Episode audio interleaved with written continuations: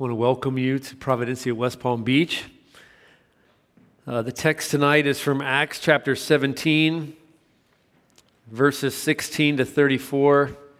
And as the person who made our slides today reminded me, Keith, this is a lot of scripture and many slides. So if you want to follow along, there's uh, Red Pew Bibles, and it's the same uh, version, translation that's up here on the screen. It's NIV. And though it is a little bit of a longer text, I actually think you will be engaged with it throughout the whole thing. All right, this is starting in verse 16 and uh, going to verse 34. While Paul was waiting for them in Athens, he was greatly distressed to see that the city was full of idols. So he reasoned in the synagogue with both Jews and God fearing Greeks as well as in the marketplace day by day with those who happen to be there. A group of Epicurean and Stoic philosophers began to debate with him. Some of them asked, What is this babbler trying to say? Others remarked, He seems to be advocating foreign gods. They said this because Paul was preaching the good news about Jesus and the resurrection. Then they took him and brought him to a meeting of the Areopagus, where they said to him, May we know that this new teaching May we know what this new teaching is that you are presenting. You are bringing some strange ideas to our ears, and we would like to know what they mean. All the Athenians and the foreigners who lived there spent their time doing nothing but talking about and listening to the latest ideas.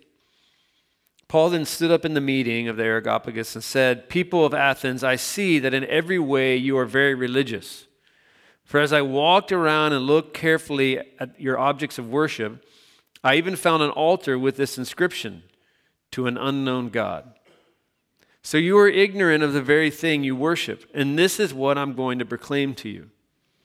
The God who made the world and everything in it is the Lord of heaven and earth, and does not live in temples built by human hands.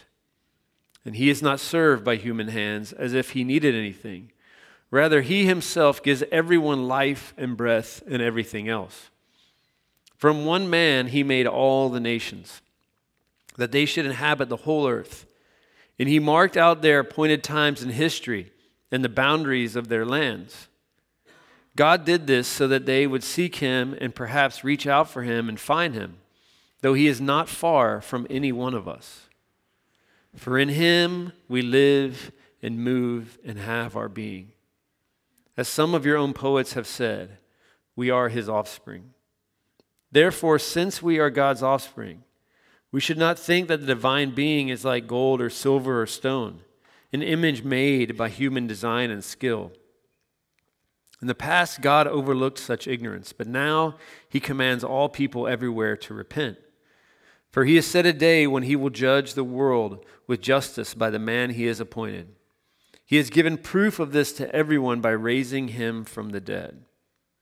When they heard about the resurrection of the dead, some of them sneered, but others said, We want to hear you again on this subject. At that, Paul left the council.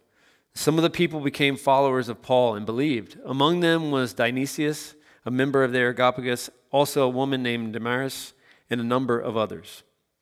This ends the reading of the word of the Lord. So, we've been in um, this series all year called Rooted, and this month in particular, we've been in um, talking about wisdom and what does it mean to be rooted in wisdom. And especially as we think about global issues and, and world issues, but even during uh, political things, we just had our election here uh, last week for our mayor. Just the need for wisdom in our culture, the need for wisdom in our society. And uh, the beginning of the month, we talked about how the wisdom of God is born from humility, that it really begins in humility. And then last week, we talked about the wisdom of God will silence you and stir you, it will test you, and finally, it will bring you to your knees. And tonight, we're going to talk about why we need the wisdom of the world to navigate the city. Why we so desperately need the wisdom of the world to navigate the city.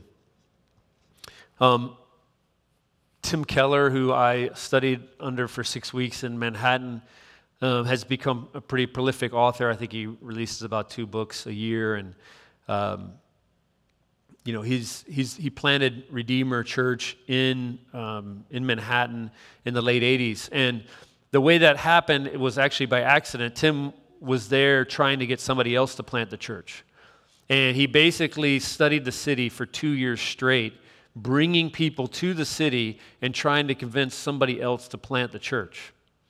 But what happened over the course of those two years is that he became an expert in Manhattan. And how did he do that? By asking a lot of questions. Because he was trying to prepare the next pastor who was going to come and start Redeemer. So he would take out uh, people from uh, Wall Street and ask them what it was like to live in Manhattan, what it was like to work on Wall Street, what it was like to live in the Lower East Side or the Lower West Side or the Upper East Side or the Upper West Side. Uh, what was it like to live in Brooklyn? What was it like to live in Harlem? What was it like to live in these places? Did they have any kind of religious upbringing? If so, what was it about? What did they think about God? Uh, what did they think God thought about them? What was the secret to life? What was the key to success? He asked them so many questions. He became a student a learned student. In fact, when I went to training with Tim, with Tim Keller about church planting, I really don't remember much. Uh, we sat in class from 8 to 5 every day. Uh, I couldn't tell you one thing that I talked about or I learned from those classes except this never stop being a learner. That's what I learned from Tim Keller. In fact, going here, coming here to West Palm Beach to plant a second church after planting in Miami was harder than planting the first church in Miami because, in some ways, I thought I knew what I was doing because I'd done it before. So I thought, oh, well, I can just do what I did in Miami, just do that here. And even though we're in the same region of South Florida, it's a very different culture and it's a very different context. So I constantly have to keep learning. And to this day, we're three and a half years old as a church, I'm still having to relearn things. I'm having to keep asking questions because it's so easy to think that you finally know the answers. Well, Tim um, started making it into the mainstream media. And uh, I don't know if you guys are familiar with the TV show Morning Joe. Anybody watch this at all? MSNBC. Yeah, some of you have seen it. Okay. So, uh, so Tim Keller ends up on Morning Joe, and everybody in the network is like, okay, we are all kind of notified, you know, watched him this morning on Morning Joe. And um, other Christian thought leaders have been on Morning Joe, or other Christian um, pastors who are kind of famous end up on Morning Joe, and it honestly is kind of embarrassing to be completely honest with you. Uh, they get cornered, they get asked questions, they get in debates about things that are really kind of uh, fickle, and they end up on a soapbox they don't want to be standing on, and it's quickly kicked out from underneath them. And it's just kind of embarrassing. I don't know how else to say it. Tim Keller gets on, and you see, you see the guys uh, lining up their questions they're getting ready to start firing shots at this guy because they know they can dismantle him just like they've dismantled other uh, Christian authors or, or, preachers and pastors and kind of showing, you know, some of their ignorance and everything. And they start asking Tim questions. And, uh, you know, you're kind of going, whoa, like the way he's dealing with this question, he's actually making them think more about the question they asked. And by the time the interview's over, you can see the demeanor of the whole time, the conversation, the whole interview has really changed. The next time Tim comes on to Morning Joe, something so crazy happened. The people who were doing the interview had real questions for him, personal questions that were connected to their lives. Because Tim Keller spent so much time studying their questions, trying to understand their questions, trying to understand the heart of his city, that he was able to listen and engage with the marketplace of ideas and religion in a way that they had not seen other religious leaders do. Brilliance. If there's a thing that Tim Keller, Tim Keller is brilliant in, it is that area. Brilliant. And I would encourage you that if you've never seen those uh, interviews on Morning Joe, you can Google them and find them, uh, just Tim Keller on Morning Joe, and you can see the sincerity that begins to happen in the real conversation, the real dialogue, that they begin to look to Tim Keller as a source of wisdom, how to engage things in their city. Three points tonight. The first one the wisdom of learning to listen to the city that is born from an alive heart.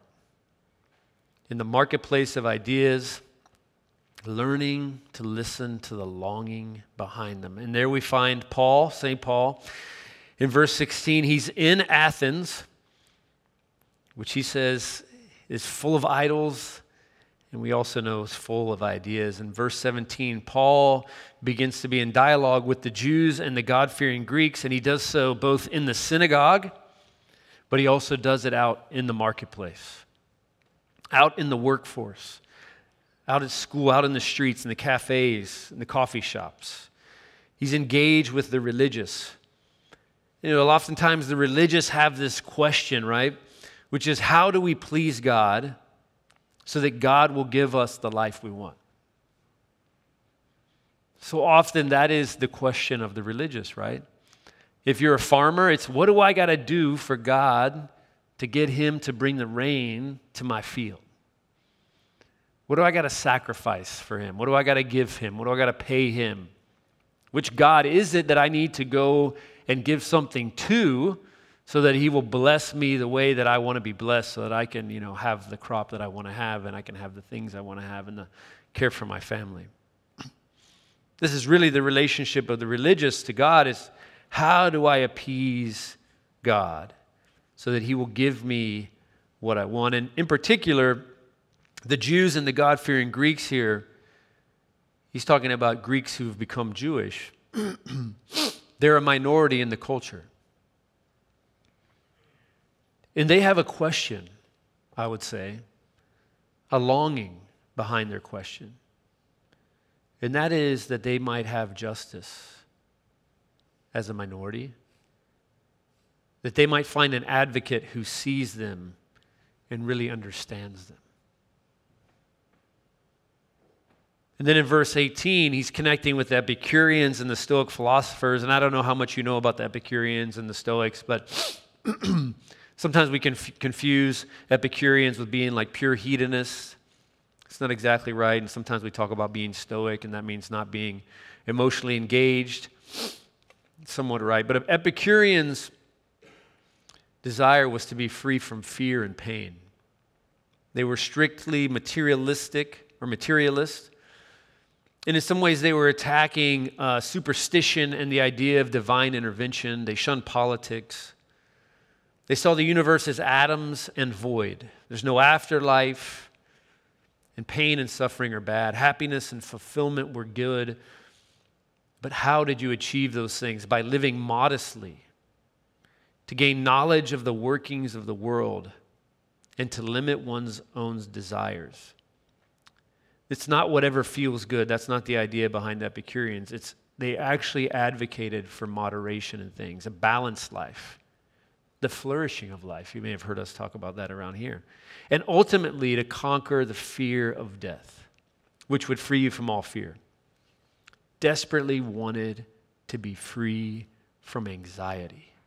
To them, this was the great thorn in the side of man.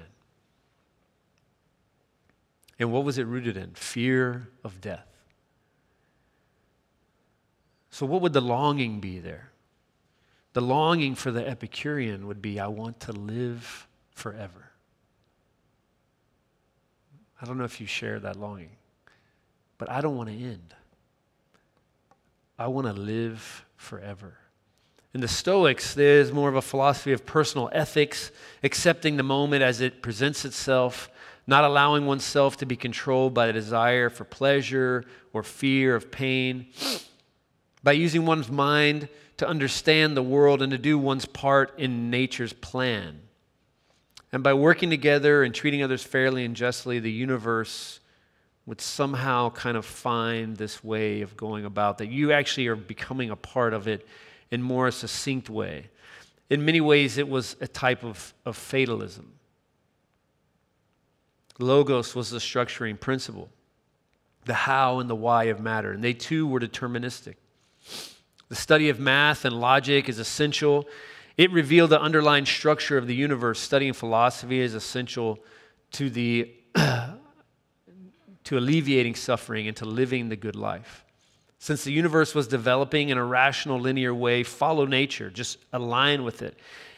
And whatever happens is for the best. Whatever happens will happen. Maybe you've just heard this saying, you know, that's life. These, these philosophies still show up in our world today. Man's problem for them, he resists, he resists the unavoidable outcomes of fate. What is it that they long for? I would say that the Stoic actually longs to be set free from this system that seems to have no alternative. To connect with something greater that is alive, that empathizes with them. And so in verse 19, as Paul is engaging with the religious, as he's engaging with the philosophers, he gets taken to the Areopagus, to Mars Hill. It's this prominent rock outcropping there in Athens. And it overlooked the city, and it was the high court of Athens. So he's taken there. It is the, the center of temples, cultural facilities. And this is where Paul is taken. And this is what the accusations are that have been made from verse 18. They call him a babbler. They say he's advocating for foreign gods. And then in verse 20, as he begins to share there, they say that he's sharing strange ideas. And what is Paul's reaction? As we go back to his first reaction as he came into the city, what was it? Is that he looked around and he observed something. He saw all the idols. And it says he was distressed. Paul looks around, he sees all the idols, and his first response is that he has a grieving heart, that he is broken, like Jesus weeping over the city of Jerusalem. See, last week we were in the city of Jerusalem, which was called like the city of wisdom for the people of God. Now we're in Athens, which in many ways would be the city of wisdom for the world. And Jesus wept over Jerusalem. Paul is weeping over Athens. He is distressed. But what does he do? Instead of withdrawing, what does he do? He engages. People are lost. They're worshiping man made objects, the idols that will actually enslave you. And instead, in the midst of engaging, instead of withdrawing, he engages and he is curious. And he listens. And he asks questions. And he studies and he understands the longings behind these people. And this, my friends, is really what C.S. Lewis was always after in us. If you've ever read C.S. Lewis, if you've ever resonated with C.S. Lewis, Lewis is really after the longing of man. He is after the longing, and he comes alongside of that longing, and he fans that flame when he connects with it in us. And then Paul discerns what is real, beautiful, good here in the city. What is real, what is beautiful, what is good here in the city, according to the living God, according to his community, the church, according to his story revealed through Scripture. That is what Paul is learning to look at the city through, the city of Athens. And lastly, he picks his battles. So Paul doesn't take on every single idol in the city and dismantle every single idol. Instead, which one does he go after? The one that presents the door, a doorway for him to connect with the longing of their hearts. When we were in Miami before we moved here, um, I was working for a church in Key Biscayne, and growing up in my hometown in Chattanooga, Tennessee, Um, I had, you know, we were kind of like an area where we wore Patagonian outdoor clothing, and I think I've probably shared this story even here before with you all. But uh, I remember uh, when I was in my Bible study, and I was notified that um, Patagonia had done some things that were aligning itself with more of like a liberal, uh, democratic kind of uh, political stance about some things. And you begin to hear this talk in some of the Christian circles I was in, like, I'm going to boycott Patagonia. I'm not going to wear Patagonia clothes anymore. And I was like, what, like, what is that going to accomplish? You know, what are we, what's the purpose of that? You know, and so there was just this kind of like push against Patagonia. And I had done some stuff with film in Miami already, and we had gotten quite a, a following through that. And I heard about this film called 180 Degrees South. So I reached out to Patagonia and I said, you know what, man? Now that I have learned about connecting with my city more, now that I have been in the city of Miami, I've been here uh, in this neighborhood, Key Biscayne, and I've learned about the longings of the people here in our community and I've been able to be exposed to this film, I see longings in this film that I would like to bring here and highlight for our community. So I reached out to Patagonia, I sent him an email, I sent him some of the pictures from other film premieres we had done. Guy calls me up, nicest guy ever. Guy's from California. He's like, Yeah, bro, what's up, man? Your pastor? Oh, that's so rad, dude. You want to bring Patagonia? That's so cool, man. We've never had a pastor reach out to us like this, man. So rad, bro.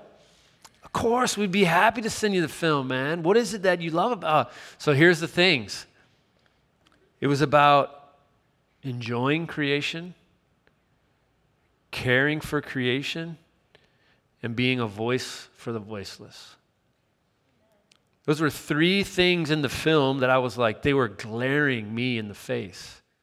Now, if I said creation, if I used that terminology when we were ad- advertising the film on Key Biscayne uh, and to marine biologists that were coming from the University of Miami and the meteorologists that were coming and the other people in the sciences that came to the film, if I would have said creation, that would have sent up like a red flag.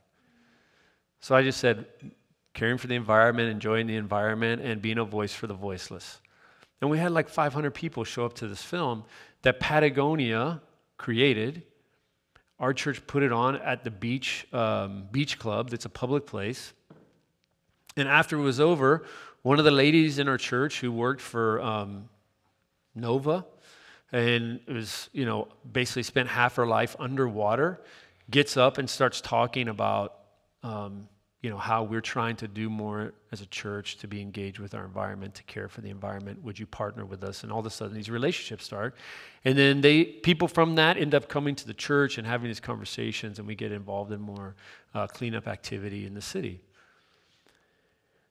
So why do, why do I, you know, tell that story is because I think the creators of Patagonia – uh, of, of the film 180 Degrees South are on to these beautiful themes. And as a Christian, I can look at the world and I can say to the world, like, well, you're not getting it like I get it.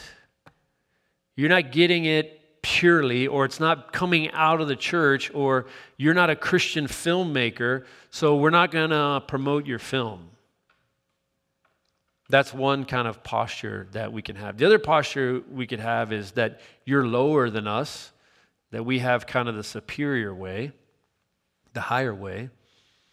But the way that I was taught by mentors and the way that I was shown uh, by, by men like Tim Keller is actually to see that the pe- people of Patagonia are actually teaching us something. People who are not even Christians are teaching us something. They're revealing something to us that maybe we as Christians have even forgotten or neglected. Like our relationship with the environment.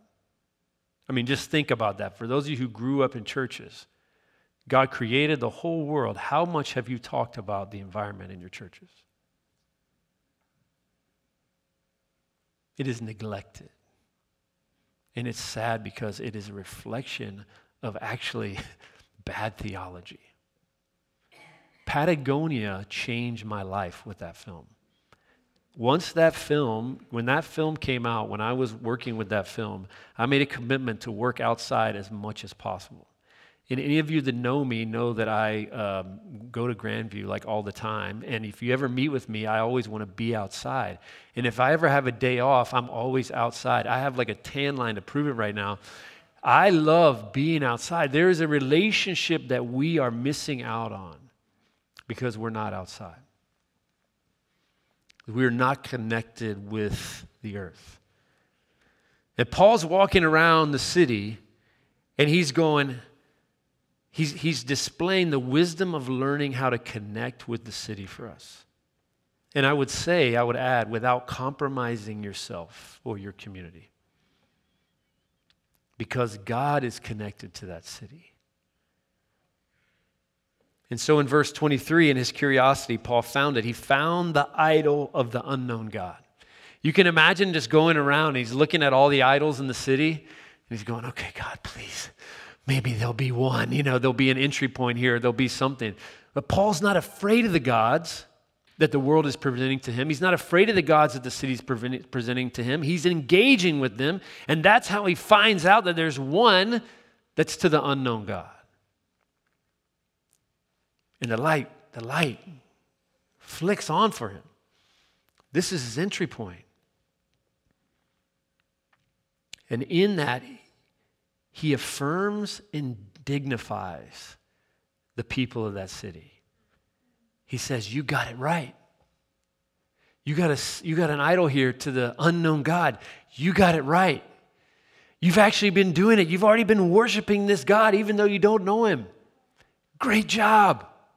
Way to go, guys. He's affirming dignity in them. You are so hungry. You're already worshiping Him without even knowing it. Think about that for a second. Think about the people that you engage with who are not possibly Christians or wouldn't call themselves Christians. But their longings are alive, their hunger is alive, and they're looking. They're looking for this other God. They still haven't found the one. They're looking. And then he brings the compassion. But you don't know this God. And that's why you call it unknown. But I'm going to tell you about this God because you can know this God. And in verse 24 and 25, here comes the liberation that he brings. He made everything and he sustains everything. He doesn't need you to make him a house. This was driving so much of the religions. You know, they would like tax the people. They, you come, you got to give us money to get the blessing. There are churches to this day that preach that. If you give to God $10, He'll give you more. He'll give you a 100 But if you don't give, then the temple won't be built and He'll be neglected. And guess what? He's going to neglect us. And that's the way the mindset was for so many of these idols.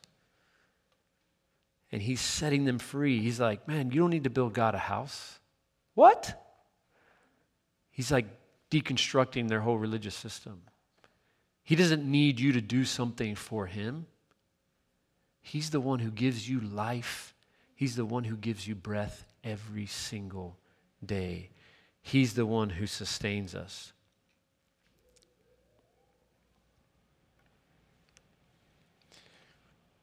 And he goes on to say, He made all nations through one man. The unity to fill the whole earth. And in verse 27, that they might seek him, reach out to him, and find him. And this is the verse that hit me so hard. For he is not far from any of us if you if you have like a pen or paper, if you if you have a phone, maybe just text that to yourself. Uh, you can see it later this week. Send it to yourself in an email. what Paul is saying right here. For he is not far from any of us. He is in a city full of idols. He's talking about their unknown God. And he's like, that God is close to all of us. He's close to all of us. In fact, this is how close he is. Verse 28 For in him we live and move and have our being. We are in him. We are his offspring, as your poets have said. Paul is able, because he knows the culture, because he knows the city, he's able to reach in to their own authors, pull out their own poetry, quote it back to them and say, This is it. This is it. The unknown God, the one your poets have even spoken about. This is the one. Verse 29 God is not confined to an image, to our skill, to our design. He invented us. He is the curator, the artist at work above all of this. We did this really fun exercise with um, Allison um, this past week for Providencia, in which we thought of Providencia as a person. I don't think I've told this story in here, have I? No. Um, and uh, we called her Pravi. And uh, for some of us, a man, some of us a woman. For me, she was a woman. And um, we asked ourselves, you know, if, if Pravi was a woman, um, what would her values be? What would she be like? And so everybody in our, our staff, including our volunteer staff, they were, they were there writing down like one liners or, or, like one word. And it was re- so, so cool to see that every single person there wrote down this one word about Pravi. And that word was creativity or creative sorry, creative. The one word that every single person on our staff wrote down was the word creative. And I was like so happy. And then Sarah Claire, of all people, you're not going to believe who she quoted. This lady named Brene Brown. And she said this line that vulnerability, that, that creativity, I'm sorry, that vulnerability is the birthplace of creativity. That vulnerability is the birthplace of creativity. So for Paul, Paul has gone into the city and he's listened to the city and he's studied the city. In his compassion, his love for the city has opened him up to connect with the city to be curious about the city, to be vulnerable with the city. Guys, he's standing on trial at court. That's how vulnerable it's become for him, right? He's on trial. And there, in the midst of that, he will create and he will reveal to them who God is. And I don't know if you think about your work in this way, but you know, Brene Brown was studying She's a researcher and she was studying vulnerability. And she would say that's what brought her back to her faith. That she kind of became a Christian again because she was studying vulnerability. And she realized that this uh, God that Christianity proclaimed was actually the God of vulnerability. That the God of the Bible, the God who created this artist, that he is vulnerable all the time. That in fact, that is where we have intimacy, that is where we connect. And in connection is where life comes from. And Paul, as he's there engaged with the philosophers, with the religious, with the city of Athens, we see the wisdom of learning to create for the city of being an artist for the city. You see, Paul, in some ways, has entered into the courtroom. He's like a lawyer. And do you know who wins in the courtroom? Do you know who wins? Israel can tell you who wins. Uh, Drew Hanley can tell you who wins. Others of you who work in law or study law, they can tell you who wins. The person who wins in the courtroom is the person that tells the best story. Right? Is that right, Drew? Yeah. Person that tells the best story. Paul is an artist, he's a legal artist, and he's going to try to tell the best story. And he does. Verse 30 God has come out of the closet. He has come completely, fully out of the closet, and you don't have to run from him. Run to him. He's right here, living, breathing. He has walked among us. He became one of us. He actually became a human.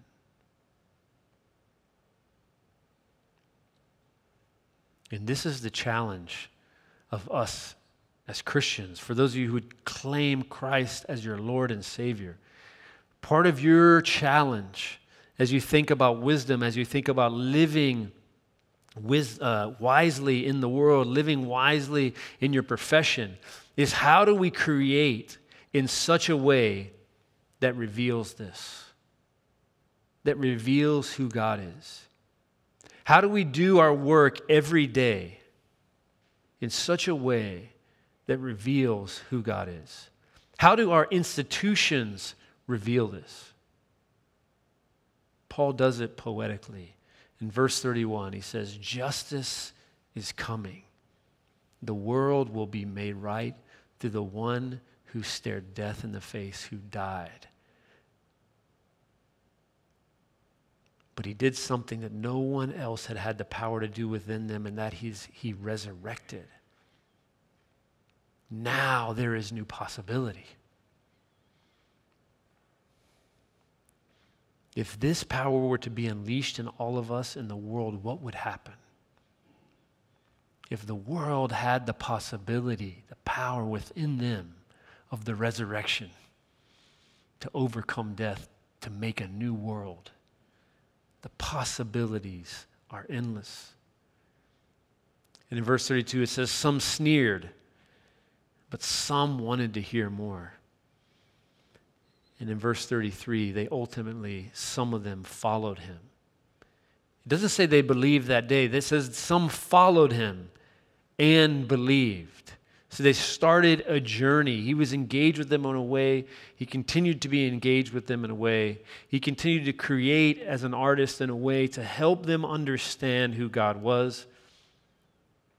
And this man who is a ruler in the Areopagus becomes a believer, and then a man of great power, and then a woman who, in that time, in that period, would have been less, would have been lower on the power totem pole But both of them believe. Both of them are unified. Both of them are brought together.